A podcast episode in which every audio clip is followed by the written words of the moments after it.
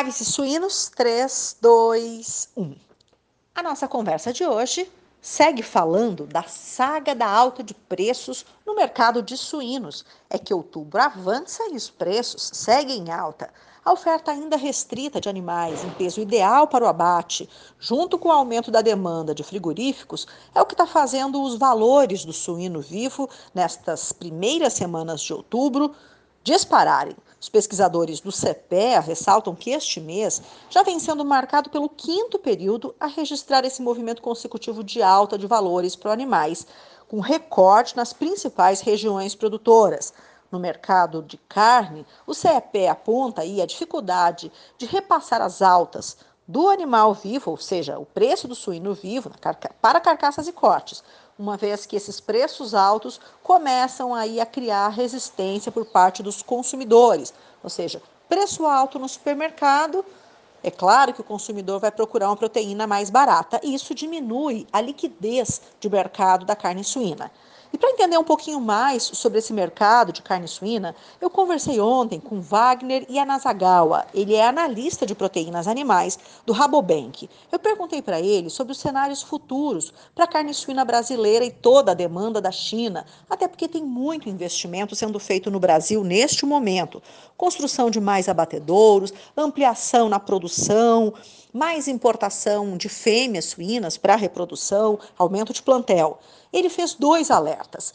Yanazagawa é um grande especialista em proteínas animais, esses alertas valem para todo o mercado. O primeiro foi em relação à confirmação do foco de PSA, de peste suína africana, na Alemanha, que põe em risco aí as exportações do maior produtor de carne suína da União Europeia, também um grande consumidor que pode ser aí uma oportunidade de aumento da exportação brasileira para a Europa. Os países europeus, para ter uma ideia, chegam a consumir mais de 60 quilos de carne suína ano por habitante. Aqui no Brasil, esse consumo ainda está em torno dos 17, 18 quilos e não passa muito disso. Ou seja, tem muito mercado interno ainda para explorar. Mas numa época de câmbio tão valorizado, exportação é muito sedutora, não tem dúvida nenhuma. O segundo alerta do Wagner, do Rabobank, é que as importações de carne suína da China ah, não terão novamente as mesmas demandas de 2020. O Rabobank, que é uma cooperativa de crédito holandesa com atuação em mais de 150 países, especializados em agronegócio, projeta uma queda nas importações de carne suína da China de um milhão de toneladas em 2021. Wagner citou ainda que as exportações atingiram níveis recordes, mas o mercado doméstico está sob pressão, falando de Brasil. Ele citou ainda a quarentena e o impacto no padrão de consumo, a dona de casa preferindo cortes de maior vida útil, congelados, como um dos fatores dessa pressão do mercado interno. A boa notícia, que a gente pode sempre esperar, é que tem o um final de ano chegando aí e que é sempre bom para os cortes suínos. Falando agora de frango, o Brasil tem o filé de peito de frango mais barato do mundo. Esse levantamento foi feito pelo site numbel.com e também pelo site commodity.com, que observaram que mesmo com a flexibilização do isolamento social, que está acontecendo em todos os países, mas a possibilidade de reabertura de restaurantes, lanchonetes, redes de fast food, as refeições fora de casa se tornaram aí mundialmente mais caras. Não é só no Brasil, não. E não é apenas por conta dos entraves aí na produção ou abastecimento, mas também pelas restrições de funcionamento.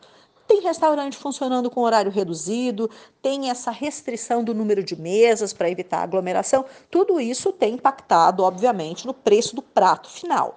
Aqui no Brasil, o destaque dessa pesquisa mostrou que o filé de peito de frango servido nos restaurantes brasileiros uh, é o mais barato do mundo. O mais caro é lá na Suíça. Lá o freguês paga por uma peça pesando perto de 554 gramas, uma libra, uma medida diferente que eles têm, custa 26 dólares. Já aqui no Brasil, o mesmo prato, com cerca de 454 gramas de carne de frango, vai ser pago R$ reais 2 dólares e 22, desculpa, menos de um décimo do custo do país mais caro. Ou seja, o filé de frango brasileiro é o mais barato do mundo. Só um detalhezinho: esse mesmo filé custa Aqui no Brasil, um quarto do mesmo filé de frango servido nos Estados Unidos. Ou seja, o Brasil ainda tem uma proteína de frango barata e de alta qualidade. Eu vou ficando por aqui. Eliana Pante para o Depois da Porteira.